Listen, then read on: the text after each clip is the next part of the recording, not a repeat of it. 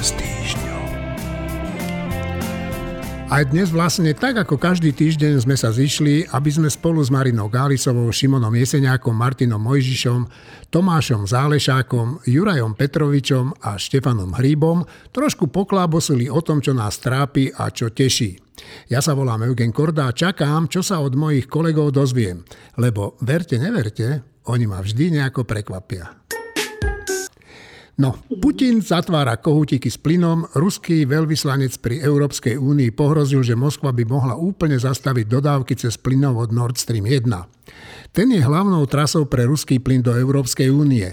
Ceny plynu sa od začiatku týždňa zvýšili o 70% na zhruba 145 eur za megawatt hodinu. Včera navštívili Ukrajinu traja dôležití európsky lídry Draghi, Macron a Scholz. A s nimi pricestoval aj predseda rumunskej vlády. Putin sa takto cez plyn snaží na diálku vydierať celú Európsku úniu. Podarí sa mu to? Ako to vidí Karel Hirman, ktorý sa energetikou, plynom a ropou a samozrejme aj politikou dlhodobo zaoberá? Na telefóne mám e, Karla Hirmana. E, Karči, posledných dňoch vidíme, že Rusi obmedzujú dodávky plynu do Európy a teraz vyšla správa pred niekoľkými minútami, že SPP očakáva, že Gazprom dnes zníži dodávky plynu o zhruba 30% Tak prečo to ten Gazprom robí? Gazprom, alebo buďme úplne presní, Kremel, teda Vladimír Putin znižuje dodávky plynu do Európy už od leta minulého roku. Ja len pripomeniem, že, že ešte pred Vianocami zastavil plynovod Jamal Európa, ktorý je jeden z hlavných dodávacích trás z Ruska cez Bielorusko, Polsko do Nemecka a, a tento plynovod je prakticky od, od tejto doby suchý. To, čo sa deje teraz aktuálne, je vlastne pokračovanie tohto trendu. Vladimír Putin používa dodávky plynu ako vlastne nevojenský prostriedok nátlaku na krajiny EÚ e, k tomu, aby teda dosiahol svoje vojenské ciele na Ukrajine a vo vzťahu k Európskej únii svoje geopolitické zámery a vlastne oslabil Európsku úniu, oslabil nás, našu jednotu a podporu, ktorú dávame Ukrajine a, a jednotný postoj vo vzťahu k, k Rusku a k jeho agresívnej politike. Netreba za tým hľadať žiadne ekonomické dôvody, netreba za tým hľadať nejaké proste prirodzené technické nejaké problémy prípadné alebo niečo podobné. Je to jednoducho uh, jasný geopolitický, mocenský nástroj Putina, ktorý uh, teraz využíva voči nám. Načasovanie nie je náhodné. Uh, práve v týchto hodinách sú na návšteve Kieva hlavy Francúzska, Nemecka, Talianska, to znamená kľúčových krajín Európskej únie, ale aj NATO a súčasne hlavne Nemci a Taliani, aj hlavní odberatelia ruského plynu. Takže toto všetko dokopy, plus sú tam aj plynárenské faktory, naše zásobníky v Európe zaplňame zatiaľ veľmi rekordnými tempami. K tomuto obdobiu, teda k polovičke júna sú zaplnené na úroveň, ktorá skutočne ľudovo povedané láme až historické rekordy alebo patrí k najväčším e, za posledných niekoľko dlhé roky. E, podarilo sa európskym spoločnosťam, plinárenským spoločnosťam podpísať nové kontrakty na dovoz plynu, vrátanie slovenského štátneho obchodníka SPP a to všetko proste Putin vidí, že, že e, tá jeho taktika vo vzťahu k Európe má svoje slabiny. Ceny plynu nám klesali, uplynulé týždne a to celkom slušne. Takže zase zaťahol ventily, zaťahol kohutiky a snaží sa donútiť nás, e, jeho spotrebiteľov a súčasne ako nás označil svojich nepriateľov k tomu, aby sme, aby sme uh, tak povediac viac rešpektovali v úvodzovkách jeho záujmy, respektíve sa sklonili pred jeho tlakom a, a a presadil svoje záujmy vo vzťahu k Európskej únii lepším alebo teda dôraznejším spôsobom ako doteraz. No a môže sa mu to podariť, lebo však on poprvé teda asi potrebuje peniaze aj z toho plynu a paradoxne obmedzuje tú dodávku a po druhé teda vidí, že Európa už povedala, že odíde z tej ruskej cesty odberu plynu, tak aký to má zmysel? Ja tomu nerozumiem tak asi to zle vysvetľujem už asi dva, dva mesiace. ja som už, teda nechcem sám seba ako zahrať na mudre alebo citovať sám seba, ale ja som už povedal niekedy v apríli, že Putin zastaví dodávky plynu do Európy. Niekedy na konci jary, pretože jednoducho z jeho pohľadu je to, je to logické to, že potrebuje peniaze, e, no už, ale on ich už teraz zarobil veľmi veľa vďaka tomu, že tie ceny sú veľmi vysoké aj na ropu, aj na plyn, aj keď dodáva menšie objemy, ale kompenzuje si to práve týmito enormnými cenami.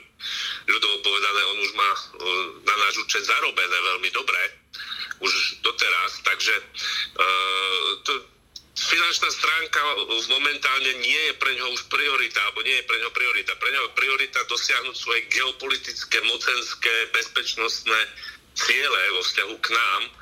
A vlastne posledný nástroj, ktorý mu zostáva, okrem vojenských teda, eh, je, je, je tento plyn, pretože tento plyn zostáva poslednou citlivou komoditou alebo záležitosťou v našich vzťahoch s Ruskom kde Európa, e, povedzme si to na rovinu, e, aktuálne áno, obmedzuje nákup plynu, respektíve nahradzuje v rámci možností inými zdrojmi, ale ako ale tie možnosti sú veľmi, veľmi obmedzené ešte stále a ešte budú niekoľko pár rokov, takže, takže toto je jediný nástroj, ktorý mu zostal na to, aby, aby nás pritlačil k múru a, a skúsil si vyrokovať niečo, čo je pre ňoho čo je pre neho užitočné a čo potrebuje a, a hlavne vnútri rozoštvať samozrejme vnútri, ro, rozkývať jednotu európskych krajín a okrem, okrem Orbána získať, sa pokúsiť získať aj iných. I... No, tak to bol Karel Hirman a e, vidím, že Juraj sa hlási. No, treba doplniť to, že SPP už oznámilo, že vlastne Gazprom znížil tie dodávky nie o 30%, ale na polovicu. Takže je vidno, že e, je skutočne snaha, snaha v podstate trestať Európu za tú podporu Ukrajiny. A je to aj pochopiteľné, pretože tá vojna na Ukrajine e, podľa viacerých analytikov vstupuje do kľúčovej fázy a teda aj návšteva nemeckých a francúzských a talianských predstaviteľov je veľmi dôležitá, pretože toto boli práve krajiny, ktoré hovorili o tom, že no však bolo by možno dobre, keby sa Ukrajina nejak dohodla, treba Putinovi umožniť zachovať si tvár a proste podobné nezmysly. Samozrejme, to treba povedať, že to sú nezmysly. A myslím si, že e, tá návšteva na, na Ukrajine, aj teda v Irpine, ja neviem, kde všade boli, môže priviesť aj zmenu postoja týchto predstaviteľov a týchto krajín, smerom k jasnejšej podpore Ukrajiny. Takže Putin sa snaží v podstate už jedinou zbraňou, ktorú má, a to je teda ten plyn, nejakým spôsobom trestať Európu alebo snažiť sa vyvolať napriek všetkému ešte nejaký rozkol, ktorý by pomohol tomu, aby tie jeho záujmy nejak sa ešte darilo presadzovať. Inak zaujímavé bolo ešte na Globseku, keď som sa stretol s bývalým uh, ruským ministrom energetiky, ktorý teda už je samozrejme v exile. On hovoril, že Putin vlastne na tom plyne ani toľko nezarába, ako zarába na rope. To znamená, že pre neho je obchod s ropou podstatne výnosnejší ako obchod s plynom, ale zase plyn je pre nás oveľa dôležitejší ako ropa, lebo tu si ľahšie vieme zaobstarať inde. Čiže tam je mhm. tiež určitý rozdiel a rozchádzajú sa vlastne tie záujmy a tie potreby. Uh, Martin. Ja mám pocit, že tomu, čo teraz Putin robí, sa hovorí, že vydieranie a ja si myslím, že to nie je vhodné slovo. Že pokiaľ my sme s ním vo vojne a ja si myslím, že my s ním vo vojne sme, rozhodne on je vo vojne s nami, tak toto je, toto je proste normálne použitie nejakej zbrane vo vojne voči tým nepriateľom, voči ktorým sa nedajú používať zatiaľ iné zbranie, tak používa túto. Akože, a podobne ako Hitler mal tý, tú predstavu o Wunderwaffe, že má také zázračné zbranie a hen také zázračné zbranie a iné zázračné zbranie. Ukázalo sa, že nič z toho nefunguje. Niektoré rakety fungovali, ale neniesli nejaké príliš znižujúce nálože. Wunderwaffe vyrobili medzi tým Američania a Putin podľa mňa mal pocit, že, že jeho týmito zázračnými zbraniami sú ropa a plyn, ale to boli zbranie, to nebolo, že však ešte raz to je v nejakom mysle to nie je normálna situácia, že sme s niekým vo vojne a zároveň s ním veľmi čulo obchodujeme, aj keď je to zrozumiteľné, ale keď, keď niekto urobí sankcie alebo prestane vyvážať tú komoditu. To je úplne normálna taktická vec v rámci vedenia tej vojny. Čiže ja sa tomu absolútne nečudujem A myslím si, že aj jedno, aj druhé sa ukáže podobne ako v Hitlerovom prípade, že to nie sú zázračné zbranie. Proste my musíme to je vydržať. útok na nás, my musíme vydržať a je to dobré, je to dobré, čím viac on nás do tej vojny zaťahuje, čím viac si to aj my odskáčeme, nielen tí Ukrajinci, tak tým lepšie, tým viac budeme vedieť. Ja si myslím, že sa mu nepodarí ani rozdeliť Európu, ani nič také, že, že, to, že Proste, že to zlyhá. Dobre, uh, vidím, že sa hlási Marina, ale ja by som ešte rád k tomu uh, povedal jednu vec. Teda ja som včera sledoval uh, tých lídrov, ktorých som spomínal v úvode, ako boli na Ukrajine, v takej záhrade mali tlačovú konferenciu. No a teba, Marina, sa spýtam, a možno aj teba, Števo, aký máte pocit z toho, čo tam, čo tam tí štyria páni povedali? Marina. Ešte by som sa vrátila k tomu ruskému plynu. Uh-huh.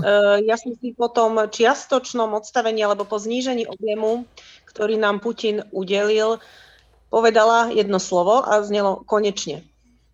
Pretože konečne si budeme môcť prestať e, trhať vlasy. Urobíme to, neurobíme to, chceme ten jeho plyn, nechceme ho, no tak on nám ho postupne takto môže vypnúť a čo s tým budeme môcť urobiť? Nič vydržať, ako povedal Martin a s tým plne súhlasím. No a tá vec vydrže, to je kľúčová a myslím si, že je dobre, že teraz prišli na Ukrajinu predstavitelia podstatných krajín, ktoré sa výdržou zatiaľ veľmi neblísli, lebo Francúzsko aj Nemecko e, malo veľmi zvláštne komentáre, konkrétne teda Macron a Scholz mali veľmi zvláštne komentáre voči Ukrajine. Dokonca ju nabádali, aby sa vzdala časti svojho územia, pretože Putin si potrebuje zachovať tvár a nesmie nejako výrazne prehrať. No tak to, že títo páni teraz prišli, aj títo páni teraz prišli, je dobre. Niečo uvidia, niečo zažijú, možno, že na niečo zmenia názor, ale rozmýšľam nad tým, že či je úplne dobré dôverovať všetkému, čo povedia. A preto uh, trošku to beriem aj ako také PR pre nich, lebo už cítili ten tlak a cítili aj tú stigmu. Macron za to svoje väčšie telefonovanie s Putinom a Scholz za to, že Nemecko síce zmenilo svoju politiku bezpečnostnú, ale nie dosť, nie dosť rýchlo. A takisto sa tam prejavovali určité také e, lavírovacie tendencie. Takže to, že prišli je fajn, to, čo povedali je fajn, ale brať to úplne ako bernú mincu by som nerobila. Ja dúfam, že Volodymyr Zelenský si uvedomuje toto všetko. A ja si myslím, že áno. Videli ste asi ten obrázok, už to ubehlo, inter, obehlo internety, ako ho tam Macron objíma a boskáva a on sa tak veľa významne pozerá niekam inám. A úplne tak vidieť z výrazu tej tváre, že niečo si o tom myslí. Tak myslím si, že vie svoje. Dobre, Štefán, ty máš podobný pocit, alebo si myslíš, že sa tým lídrom dá úplne veriť, čo tam slubovali? Bo ja som tú tlačovú konferenciu pozeral mimochodom na kanáli ČT24 a nie na žiadnom kanáli slovenských televízií a mal som podobný pocit ako Marina. Ty? No tak ja sa dlhodobo neutiekam slovám lídrov, ale zase by som nespochybňoval e, Európsku úniu a Západ ako taký, čo sa týka Ruska a teda postoja k tej vojne. Je to nad moje očakávania, napriek všetkému je to nad moje očakávanie za posledné 3-4 mesiace a aj to, že prišli priamo do Kieva je úplne že dobrý signál. Čo je úplne únavné, je stále dokola riešiť, že či toľko plynu a ono, iný počet, iné množstvo plynu a či bude stať toľko alebo in, in, inú cenu čo s ropou a tak. Je to tak únavné, e, že nás to úplne odkláňa od toho základného, že jedna krajina, náš sused bol e, napadnutý brutálnym spôsobom, chcú, chcú mu odtrhnúť kus územia alebo aj celé územie, chcú možno zničiť Ukrajinu prezident Putin hovorí, že nastal čas brať si späť svoje územia, čiže on považuje cudzie krajiny za svoje územia. To je úplne že podstatná vec, o, o, ktorej nie je diskusie a nie je diskusie o tom, že Ukrajine v tejto situácii treba pomáhať, plyn, neplyn.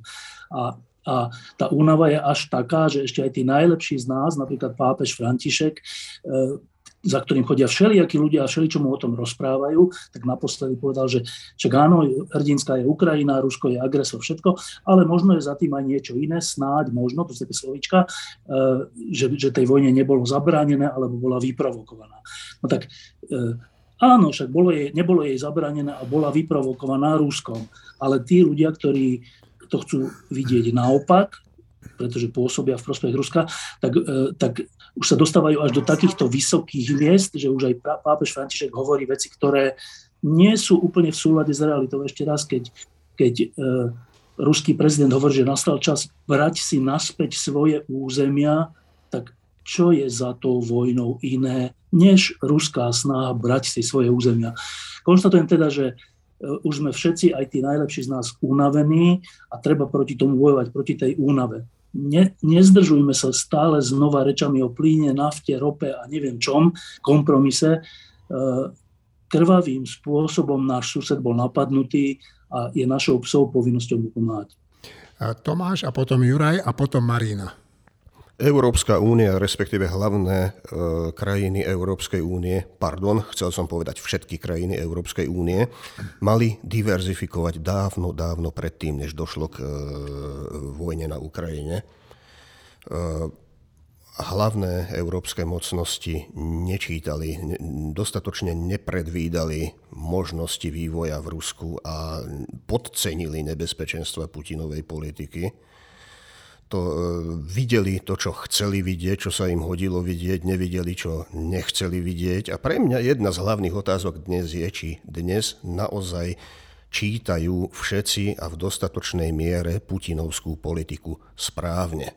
Pretože tu nejde len tá logika, ktorá je za jeho politikou nie je len logika geopolitického realizmu. Pozor, to je omyl. Za tým je určitá ideológia. Tá ideológia je naznačená aj tým výrokom o braní si späť území. To je Džingis Khánova logika. Keď mi je raz z vôle e, väčšných nebies daný celý svet od západu slnka až na východ, tak ja nedobývam. Ja len oslobodzujem alebo poskytujem bratskú pomoc, alebo jednoducho v prípade, že masakrujem, tak to je len trest za vzbúru poddaných, ktorí mi už de jure aj tak patria, aj keď de facto to ešte musím zrealizovať.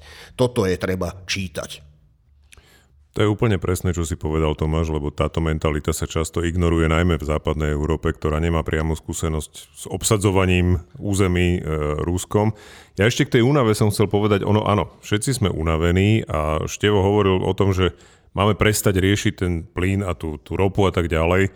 No len každý, alebo veľa ľudí kúri alebo varí plynom. Veľa, takmer každý jazdí, to znamená tankuje a vidí, čo sa na tej pumpe deje.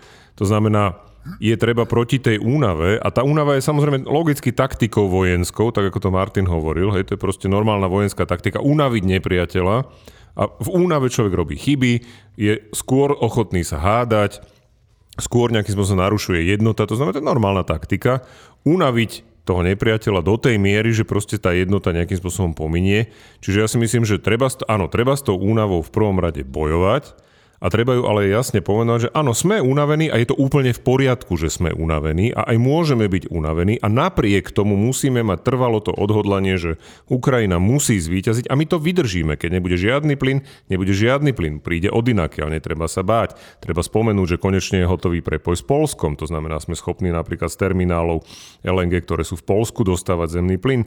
To znamená, aj pre tú, tú verejnosť treba nejakým spôsobom informovať v tom zmysle, že to, že Gazprom znížil dodávky na polovicu, neznamená, že si dnes neuvaríte polievku. To len znamená, že ten plyn môže byť o niečo drahší, ale to je všetko. Marina a potom uh, Martin. Ono ešte k tomu pápežovi chcem povedať. E, myslím si, že je trošičku chybou aj médií, že striehnú na všetky vyjadrenia svätého Otca, aj na vyjadrenia, ktoré skutočne nemajú vôbec nič spoločné s jeho prvoradým poslaním na tejto zemi ktoré je mm, viac e, cirkevné a menej svetské, hoci zase mnohí by radi videli jeho ako hovorcu nejakých ideí, ktoré by sa mali stále objavovať v tom svetskom priestore. A toto chcú aj konzervatívci od neho mnohí a toto chcú od neho aj mnohí liberáli. Každý samozrejme iba vtedy, keď on hovorí to, s čím oni súhlasia. Tak ja by som znovu upozornila, že pápež naozaj, keď sa vyjadruje k zahraničnej politike, tak e, treba to brať s istou rezervou, a treba si pripomenúť, že on je z Latinskej Ameriky a celá Latinská Amerika je tak trochu antiamerická a tak trochu dosť doľava. To je proste tak, s tým sa nedá nič robiť, to je ich historická skúsenosť. Tak ako my máme svoju historickú skúsenosť s Ruskom a to znamená, že časť z nás sa Ruska poprávom obáva a časť z nás sa k nemu úplne neprávom a úplne hlúpo utieka, ale je to realita. Tak takisto v Latinskej Amerike máme tieto antiamerické a ľavicové tendencie, ktoré oni majú za dôsledok veľmi zlé veci, napríklad na, na Kube, vo Venezuele, ale majú za dôsledok aj toto, že lídry pochádzajúci odtiaľ, ktorí sú v mnohom múdri a v mnohom obdivuhodní, majú tieto tendencie. Dobre, S tým sa treba zmieriť. Marinka, uh, uh, Šimon? Ja, ja len na Margo toho svetého otca, ja, málo kedy sa mi stáva, že by som s Marinou nesúhlasil a myslím si, že je úlohou médií striehnúť na každý výrok hlavy štátu. Pápež František je hlava suvereného štátu a jeho výroky treba podrobiť kritike úplne rovnako ako kohokoľvek iného a je skutočne pravda, že pápež nemá prvý kontroverzný výrok, jeden by sa nebal povedať, že tie výroky o zahraničnej politike a v prvom rade o konflikte medzi Ruskom, Ukrajinou a de facto celým svetom sú do značnej, do značnej miery mimo. Čiže naopak si myslím, pápežové výroky treba veľmi podobne sledovať, ale súhlasím s celou druhou časťou, teda, že, že pápež je ovplyvnený uh, krajinou, teda, kde vyrastal a celým, celým tým prostredím, ktoré je lavicové. Ja si myslím, že veľkým šťastím celého západu je, že okrem vyjadrení e, predstaviteľov západu, napríklad pána Macrona, čo je podľa mňa úplný pako, že vždy do debaty vstúpia aj tí Rusi. Jednak tým výrokom, ktorý veľmi správne citoval Števo, že to je jedna z najdôležitejších vecí, ktorá tu zaznela o tom, že my si berieme späť naše územia. Tie naše územia, podotýkam, to nie je len východná Európa, to je aj juh Švédska, podľa, Rusov. podľa, podľa Putinových výkladov. A druhý výrok, ktorý by nemal byť opomenutý, je Lavrovova skvelá veta. Áno. Rusko je, aké je a nebojí sa priznať, že je také. Dovidenia, tým je to celé vybavené. Len Boris Kolár a jeho najbližší spolupracovníci vedia, aké tajomstvá sa skrývajú pod perinou Smerodina. Hnutie si v minulom roku malo platiť propagačné články na dezinformačných weboch hlavnej správy a hlavný denník. Košickej firme Heureka Evolution uhradilo Kolárovo hnutie 57 600 eur. Táto firma stojí za webovou stránkou hlavnej správy. No, ale to nestačilo.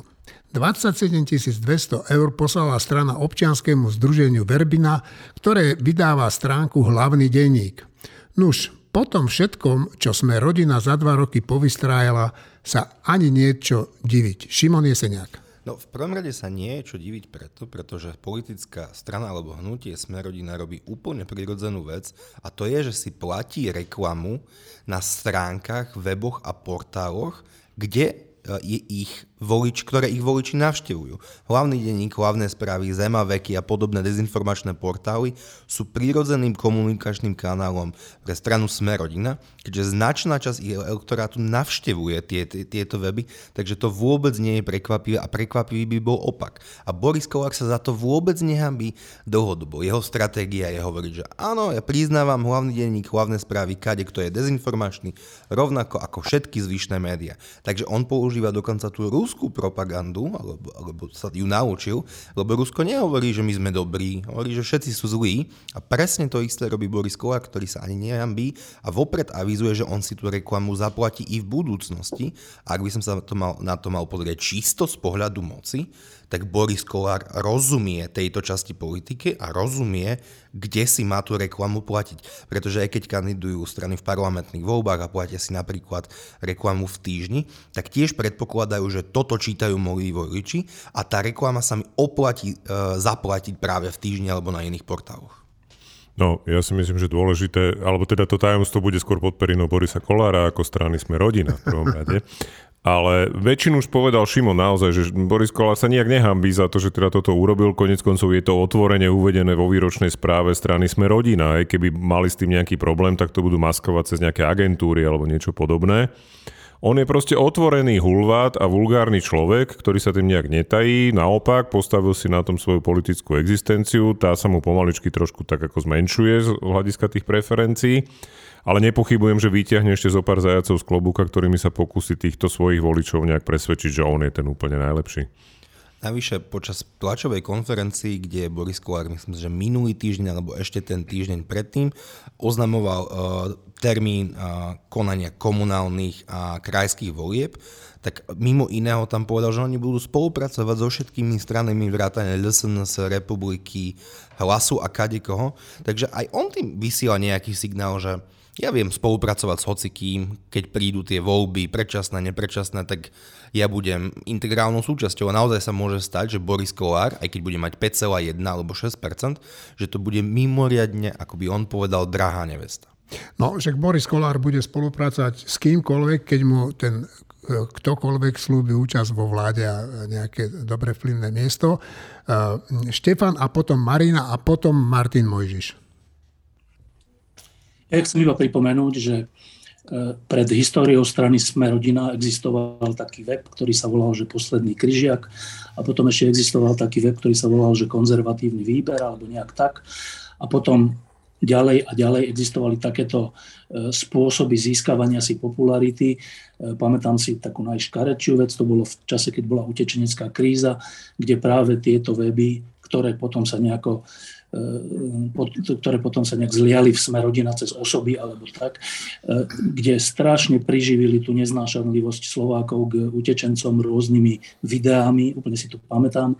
Čiže to, že dnes sa ukazuje, že sme rodina je z tejto strany alebo z týchto e, webov alebo z tejto, z tejto temnejšej strany Slovenska E, nielen podporované, ale že si tam pýta tú podporu, že tam dáva peniaze, nie je nejakým prekvapením, tak vznikli.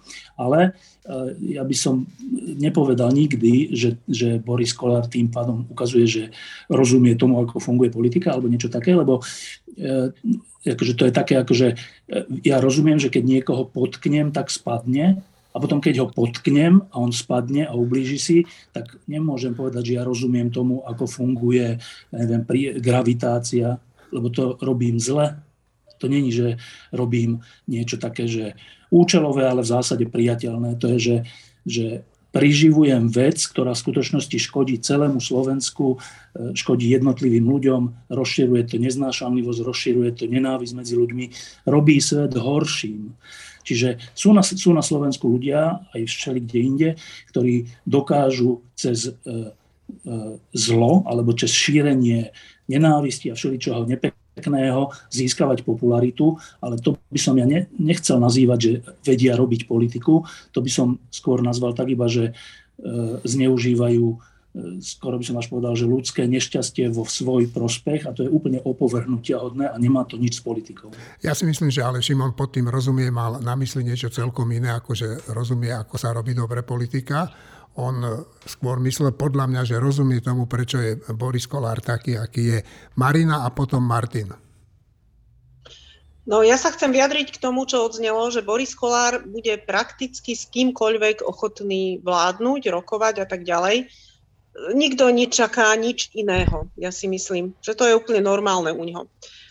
Problém je tu inde, lebo ja som si všimla, ono to trvá už nejaký čas, ale v posledných dňoch, týždňoch je to úplne markantné, že sú ľudia, ktorí sú inak úplne rozumní a ktorí začínajú úplne otvorene hovoriť, že napríklad progresívne Slovensko by mohlo v pohode vládnuť s hlasom. A to je pre mňa o mnoho, o mnoho väčší šok, aj keď ľudia okolo progresívneho Slovenska sú tiež mnohokrát všelijakí a presadzujú všeličo, ale že budú tak otvorene hovoriť o tom, že technológia moci môže byť v náš prospech bez ohľadu na etiku moci. Tak to, myslím si, že to je veľmi zlé a nemôžeme to obhajovať dokonca ani tým, že tá situácia je taká, že by nič iné neumožňovala. Lebo hovoriť o vláde s hlasom ako o dobrej možnosti je pre mňa dno. No, vyšiel taký prieskum, ktorý robilo ako. celkom to tak nemusí byť. Je zaujímavé, že nejak tie preferencie sa dramaticky nemenia. Chce na to reagovať Štefan na teba a potom Martin a potom Tomáš a potom to ukončíme. Dobre?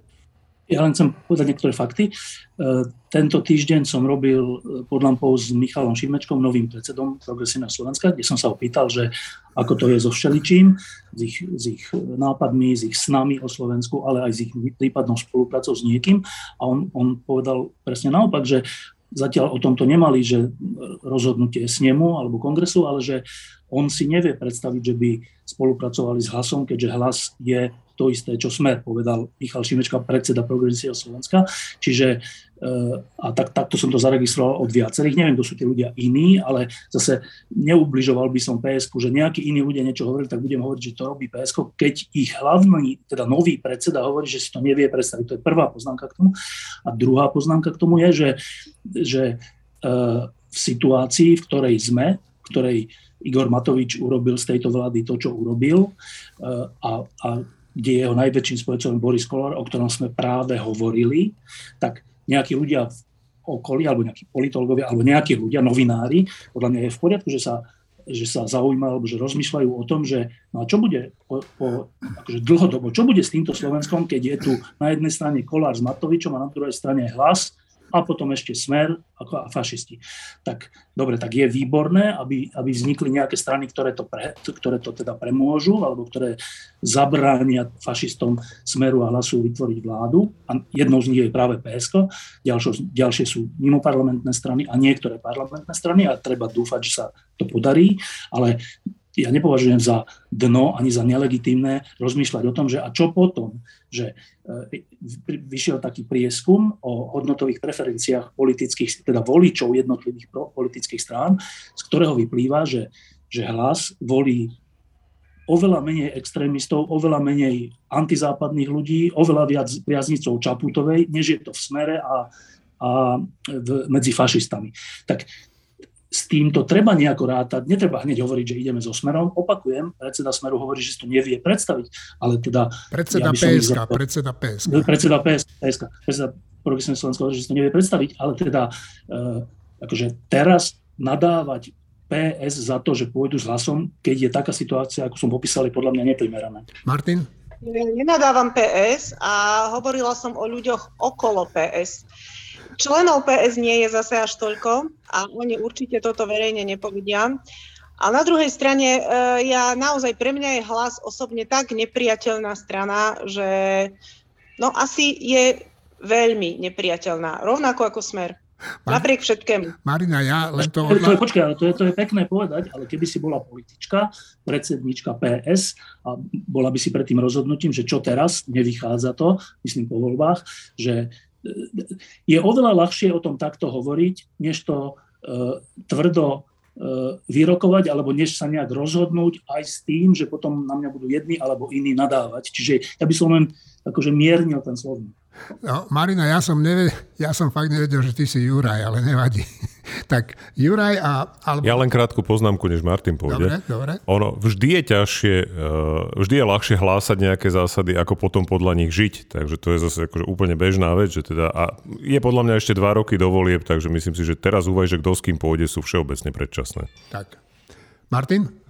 To, čo ja chcem povedať, sa sem už vôbec nehodí, a, ale nechcem povedať, že to už nechcem hovoriť, aby to nevyzeralo, že som sa urazil, že som tak dlho nedošiel. No, ja som chcel reagovať na ten predchádzajúci Jurajov vstup, s ktorým som úplne súhlasil.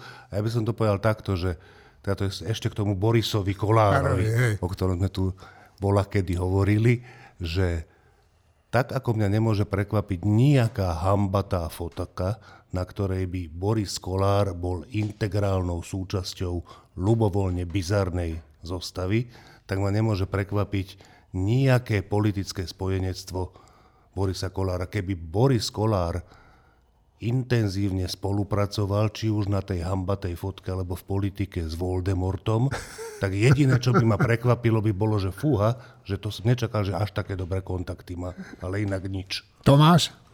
Ehm, no už väčšina bola povedaná. E, áno, je to pokus, e, pokus vykryť e, voličov toho typu, toho kultúrneho vzorca, ktorý patria medzi sledovateľov spomínaných médií, ale je tu aj systematická snaha získať tých, ktorí ešte nie sú práve v týchto politických končinách divných. To je dlhodobá stratégia, u ktorej mám podozrenie, že Boris Kolár nemusí byť jej hlavným autorom, tým hlavným generálom, ktorý o tom rozhoduje.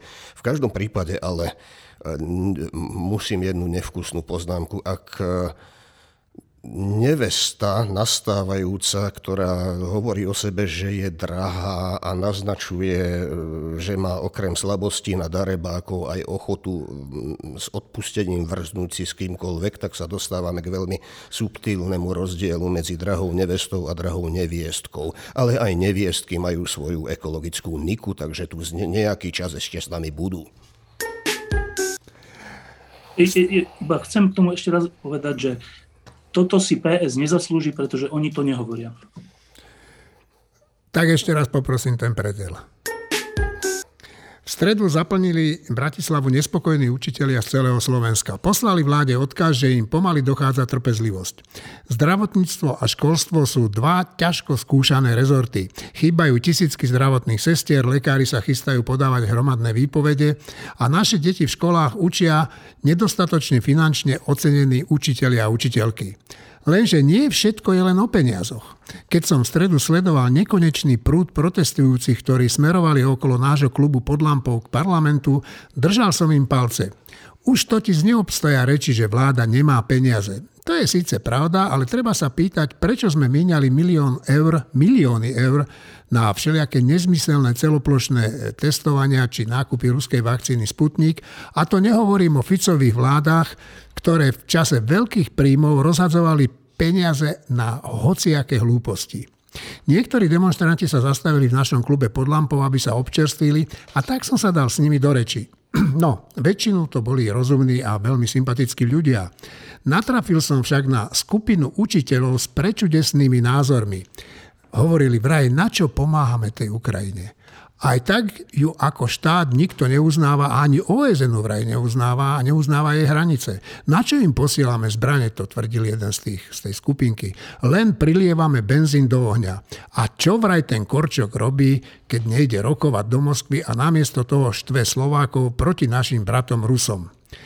No, márne som sa snažil túto nevydarenú partiu pokračovateľov Jana Amosa Komenského presvedčiť, že Ukrajina bola v OSN ako samostatný štát ešte vere existencie Zväzu sovietských socialistických republik a že agresor je Putin a nie Zelenský. Ich odpovede ma poriadne zarazili vraj, kvôli našej pomoci Ukrajine nie sú peniaze na ich platy.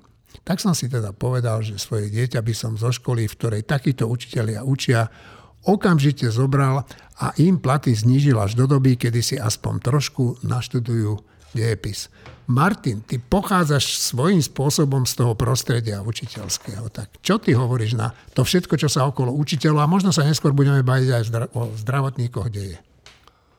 Učiteľia majú nižšie platy, než by sme všetci potrebovali, nielen než by tí učiteľia potrebovali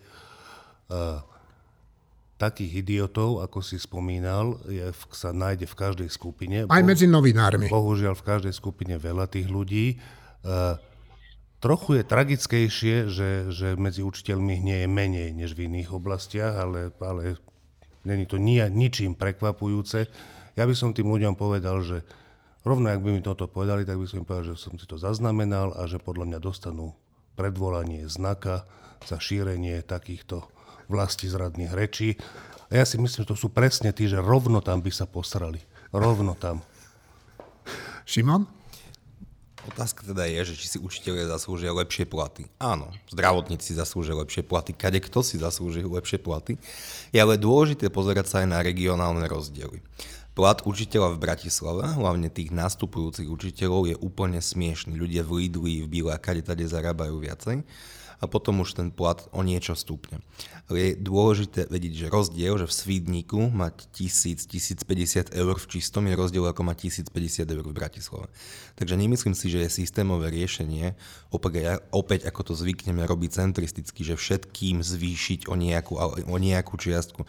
Naozaj si myslím, že by sme sa mali zamerať napríklad na Bratislavský kraj. Ak si pozrieme portál Profesia, tak v Prešove a kade tade chýba, že pár desiatok učiteľov. V Bratislave nám chýbajú stovky učiteľov.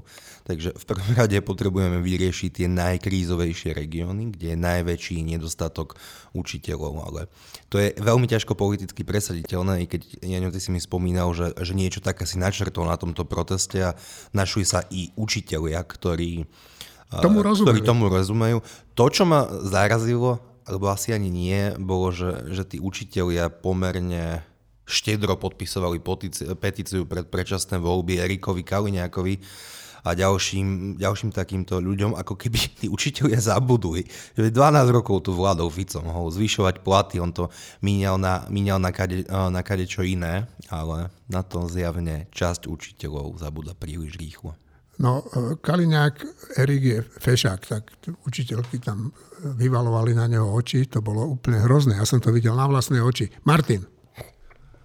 Poprvé, nepoužívajme argu, ako argument to, že na proteste v Bratislave nejakí učitelia, ktorí sú so značnou pravdepodobnosťou z Bratislavy, nie, nie, títo boli z východu. proti tomu. Tieto boli z východu. Títo boli z východu. Boli z východu? Áno, z východu. Z východu. Okay, to som bol okay, prekvapený. OK, v tom prípade nepoužívaj ako argument anekdotické názory niekoľkých rozumných učiteľov, ale hlavne ja si myslím, že, že to, čo Šimon povedal, je podružná záležitosť. To nie je to, čo, má, to, čo sa má riešiť v prvom rade. Ja si myslím, že učitelia na východnom Slovensku majú stále nízke platy oproti tomu, aké by mali mať platy, vzhľadom k tomu, čo školstvo potenciálne má znamenať a znamená pre ľubovoľnú krajinu. A ono sa to väčšinou vykladá tak, že, že tu je nejaký potenciál toho školstva, aby tá krajina išla viac dopredu, rýchlejšie, lepšie, keby to školstvo bolo lepšie. To není hlavný problém. Hlavný problém je, že keď to školstvo je také, aké je, tak tá krajina je potom taká, aká je. Tá krajina je náchylnejšia k hoaxom, k hovadinám, k nezmyslom a tak ďalej. A ja si myslím, že aby sa toto zmenilo, je treba ešte zvýšiť platy, a to signifikantne, aj na východnom Slovensku.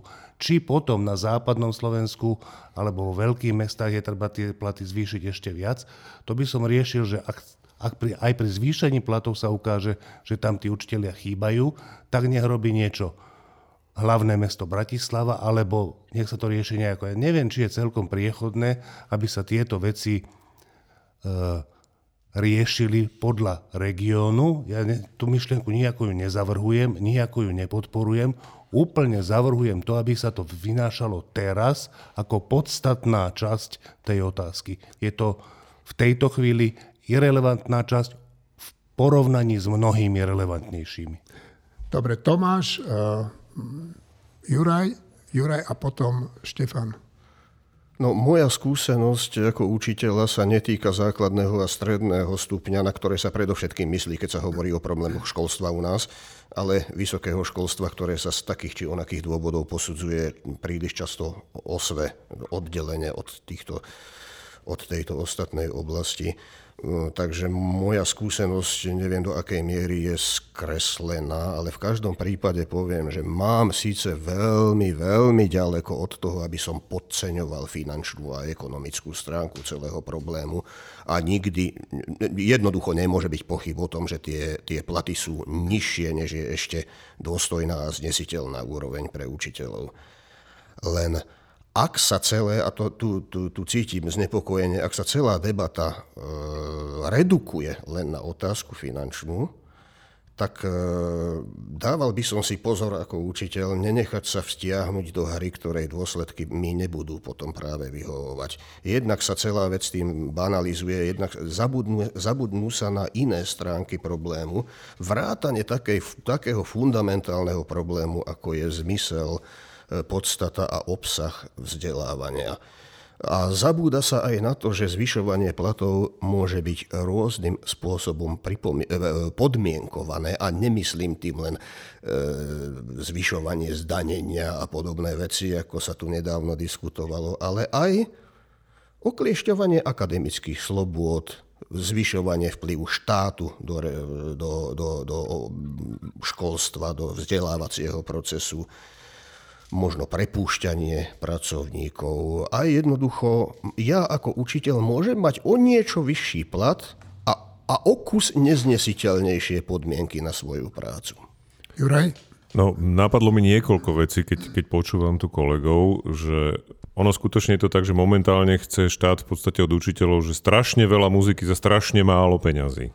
A tá debata o tom, že či najprv peniaze a potom kvalita, alebo najprv kvalita a potom peniaze, je tiež podľa mňa problematická, lebo ja si myslím, že keď jednoducho neexistuje žiadna motivácia pre mladých ľudí, aby išli učiť a tí mladí ľudia jednoducho tú primárnu motiváciu len teda pre naozaj v úvodzovkách bláznov, ktorých to tak baví, že to budú robiť prakticky za akékoľvek peniaze, tak jednoducho keď sa nepohnú finančné prostriedky do roviny, ktorá tým ľuďom umožní aspoň dôstojne prežívať, tak nemôžeme očakávať potom, že budú aj kvalitnejší ľudia prichádzať do školstva a že to školstvo bude mať väčšiu kvalitu. A to, čo hovorí Martin, je úplne presne, že to nie je o tom, že tá krajina bude lepšia, ale keď to zostane takto, tá krajina bude horšia, tá krajina bude hlúpejšia a keď k tomu pripojím ešte aj to zdravotníctvo, tak tá krajina bude umierať skôr a bude chorejšia, ako je teraz, lebo rovnaký problém, ako máme v školstve, máme aj v zdravotníctve. Martin Štefan Marína. Len by som chcel podčiarknúť to, čo Juraj teraz povedal, že absolútne dôležité a podstatné je, aby, aby sa toto školstvo nejakým spôsobom zmenilo. Ale to je dlhodobá vec, o ktorej ja si osobne myslím, že momentálne nikto na Slovensku nemá dobre jasno, ako to má nakoniec vyzerať. Ale ešte predtým som absolútne presvedčený, tak ako hovorili Jure, ešte predtým treba zvýšiť tie platy učiteľov, lebo toto sú príliš nízke platy aj pre mizerných učiteľov. Štefan. Ja úplne súhlasím s tým, že platy učiteľov sú vizitkou toho, akou krajinou sme. E, my sme za tých 30 rokov urobili všelijaké veľké reformy, aj ťažké veci, ale väčšinou sa týkali ekonomiky alebo veci spojených s ekonomikou, ako keby sme uverili, že veci humanistické, alebo, huma, alebo teda ako vzdelanie, e, ako kultúra, e, ako šport, že to sú také bočné veci, na ktorých nezáleží. E, stali sme sa výrobnou halou na automobily, čo je v nejakom zmysle v poriadku, je to nejaký krok dopredu v porovnaní s tým, čo tu bolo, ale ak sme za 30 rokov dostali učiteľov do situácie, že, že, sú, že poníženie prosia o zvýšenie platov za, za činnosť, ktorá je pre existenciu ľudstva úplne dôležitá, tak to hovorí o nás veľa. Druhá vec, eh, iba také porovnanie, tam u nás v klube pod lampou okolo chodia vždycky všetky demonstrácie, ktoré idú na, na, teda k parlamentu ehm, a môžem to porovnať teda, a ja som tam bol aj teraz a bol som tam aj predtým, tak iba konštatujem, že, že učiteľia boli oveľa eh, príjemnejší, menej agresívni a naopak taký zdielný, než keď tam boli demonstrácie proti americkej zmluve alebo všelijaké ďalšie demonstrácie. Čiže to je plus pre učiteľov. Mínus pre učiteľov je, že ich vedie odborárske združenie, ktoré vždy robí to tak, že keď je pri moci to horšie, tak vtedy vlastne sú troška tichšie a keď je pri moci to lepšie, čo vieme vyprodukovať, tak vtedy kričia o zvyšovaní platov. To je trocha mínus pre, pre učiteľov, že si nevedia zvoliť také vedenie odborárske, ktoré by reprezentovalo ich tú ich skutočnú nejakú podstatu. E, tretia vec, e, ja som bol aj pri tých diskusiách, ktoré tam Jeňo viedol a ja by som teda dneska veľa nesúhlasím, tak aj teraz budem nesúhlasiť. Nesúhlasím s Martinom s tým, že by sa malo oni zaujímať NAKA, aj keď to asi myslím humorne, ale to boli normálni, akože v zásade milí ľudia, ktorí sú v nejakých veciach pomílení, tak ako sme všetci v nejakých veciach pomílení a nechcel by som žiť v krajine, kde v krčme pri niečo poviem a príde, príde za mňou naka. Čiže, čiže ja toto považujem za vážnu diskusiu, ktorú tu vedieme, nie za klábosenie, tak preto iba ho konštatujem, že nemyslím si, že by sme mali používať na, na, nejakých, na nejaké pomílené názory. Dobre, no vidím, že tu sa úplne všetci hlásite. Ja som ani nečakal, že o, o učiteľoch bude taká e, siahodlhá debata. Tak Marina, tebe dám potom posledné slovo, ale Martin, Štefan a aj Tomáš sa hlásia. Tak Martin, Štefan, Tomáš. Ja, ja som už hovoril. Šimon, nie ešte. Aha, Šimon, pardon, ja som sa pomýlil. Ja som samozrejme nemyslel, že by, že by, mala preniesť, že by sa o nich mala zaujímať NAKA, ale tak ako v rozprávkach pre neposlušné deti sa deťom hovorí, že príde ozroto alebo krum, tak tak im treba povedať, aby trošku vážili slova. Šimon. Ja len na margo tých školských odborov, aby sme nezabudli na moje obľúbené zdravotné odbory, tak zdravotné odbory LOZ tiež štrajkujú v zásade, keď nie je Fico a Pellegrini pri moci. Veľmi zaujímavé. Áno, áno. Treba pripomenúť, že to boli práve odbory spoločne s komorou, ktoré vybojovali, že sa sestram nedvíhajú platy cez platový automat, takže ak napríklad teraz sestry úplne spravodlivo požadujú platy, tak najskôr nech sa potom ešte porozprávajú s týmito organizáciami a nech si už skúsia konečne vyjasniť, že čo viedlo tieto dve, e, dve organizácie k tomu, aby podali návrh na ústavný súd, ktorý zakázal tento platový automat cestier. Tomáš. Rezort školstva má jednu veľkú nevýhodu voči, voči niektorým iným. Nie je to ani silový rezort, ani ekonomický rezort a v niečom sa líši aj od rezortu zdravotníctva vzhľadom na to, ako ľudia vnímajú problémy v školstve. Totiž následky zlých rozhodnutí v oblasti vzdelávania, následky nekvality vzdelávania, zlého fungovania vzdelávacieho systému nie sú okamžite citeľné. A keď začnú byť citeľné, tak tí, ktorí budú obeťami tých zlých rozhodnutí, si to už spätne nedajú do súvislosti. Čiže varovať pred zlou školskou politikou, to je ako vysvetľovať pacientovi, keď nezmeníš životosprávu, je s tebou amen. Ale on si povie, no eš, ale ešte rok môžem fajčiť 60 cigariet denne a chlastať tri flaše vodky, veď e, skončím až o rok. A týmto spôsobom máme už zarobené po, po, po rade zbabraných školských reforiem na akútne problémy. Dobre, Marina, ja sa ti ospravedlňujem, že teda sme dámu takto odkladali až na chvost tejto debaty, ale teraz všetci zmlkneme a budeme ťa počúvať.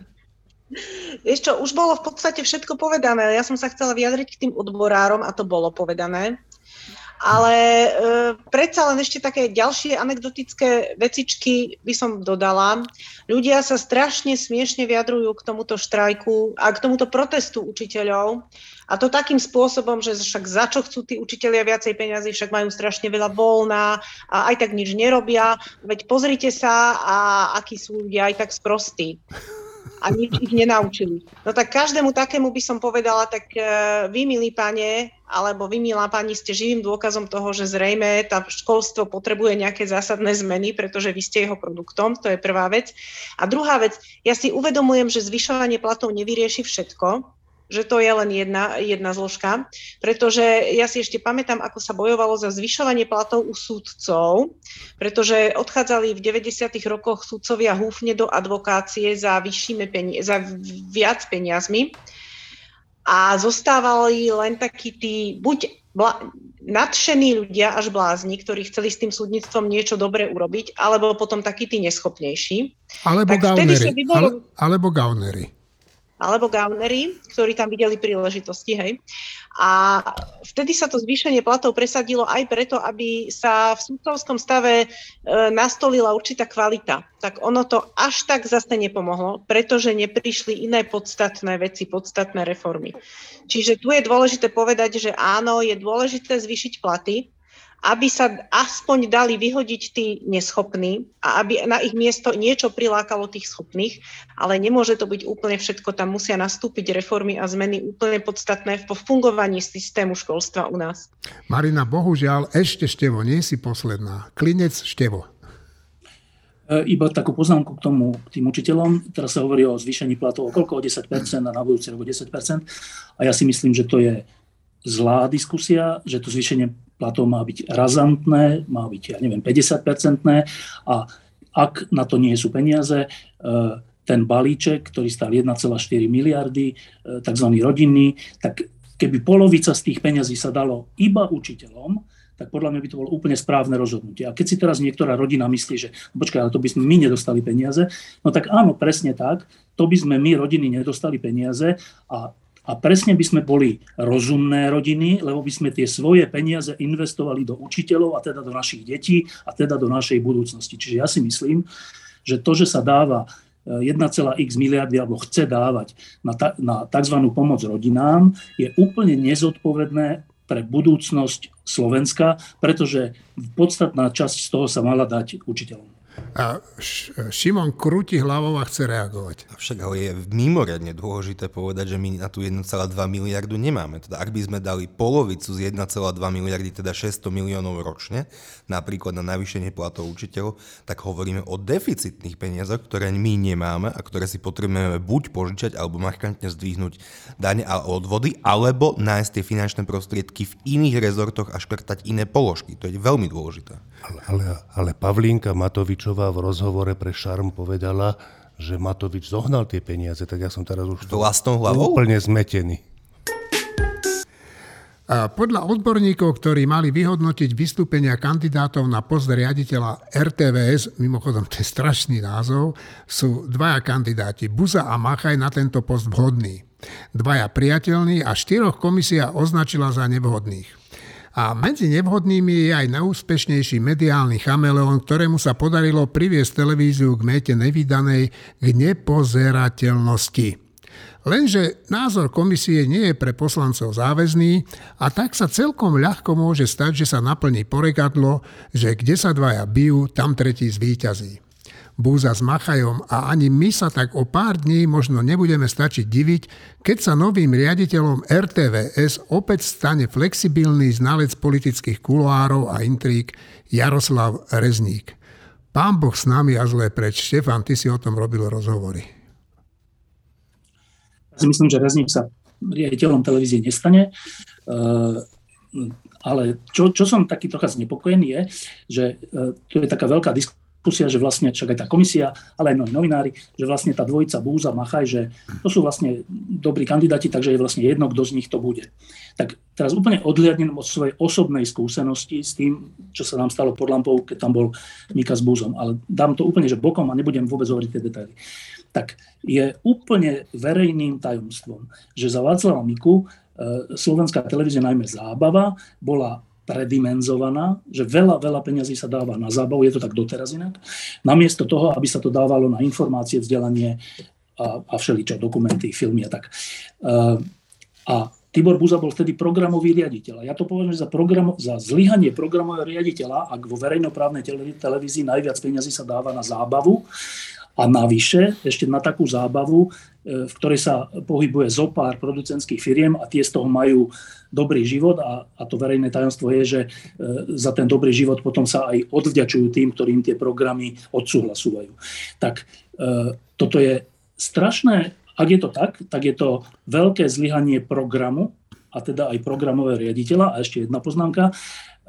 Keď bola keď bolo druhé kolo volieb, alebo prvé, druhé kolo volieb prezidentských medzi Kiskom a Ficom, čak to nebolo zas tak dávno, tak, e, tak slovenská televízia uviedla akože náhodou e, mimoriadne pritom, nebolo to plánované, e, dokument o scientológii. No, Neviem, či si to pamätáš. Áno, jasné, jasné. No ale tak počkajte, tak akože ak program slovenskej televízie v dôležitej chvíli slovenských dejín sa postaví týmto úplne jasne na stranu Fica, tak to nie je, že úplná diskvalifikácia na riaditeľovanie RTVS? Zavládlo tu dlhé ticho. Ja by som tiež mal k tomu čo povedať, ale je to veľmi osobné. Tak e, neosobne e, Šimon. Ja mám taký plán na tento týždeň, ja si ešte pozriem stavkové kancelárie, že kým ešte Matovič nezvýši tú daň z hazardu a skúsim si podať tiket za pomerne slušnú tú, uh, sumu na víťazstvo Jaroslava Rezníka. Dobre, tak uh, bola to zaujímavá debata. Keby sme o tých učiteľoch mali viac času sa baviť, som si istý, že by sme tu boli uh, dlho, ale Martin musí odísť a my už končíme. No tak, milí priatelia, ďakujem vám, že ste prišli a našim poslucháčom ďakujem, že nás počúvali. Do počutia.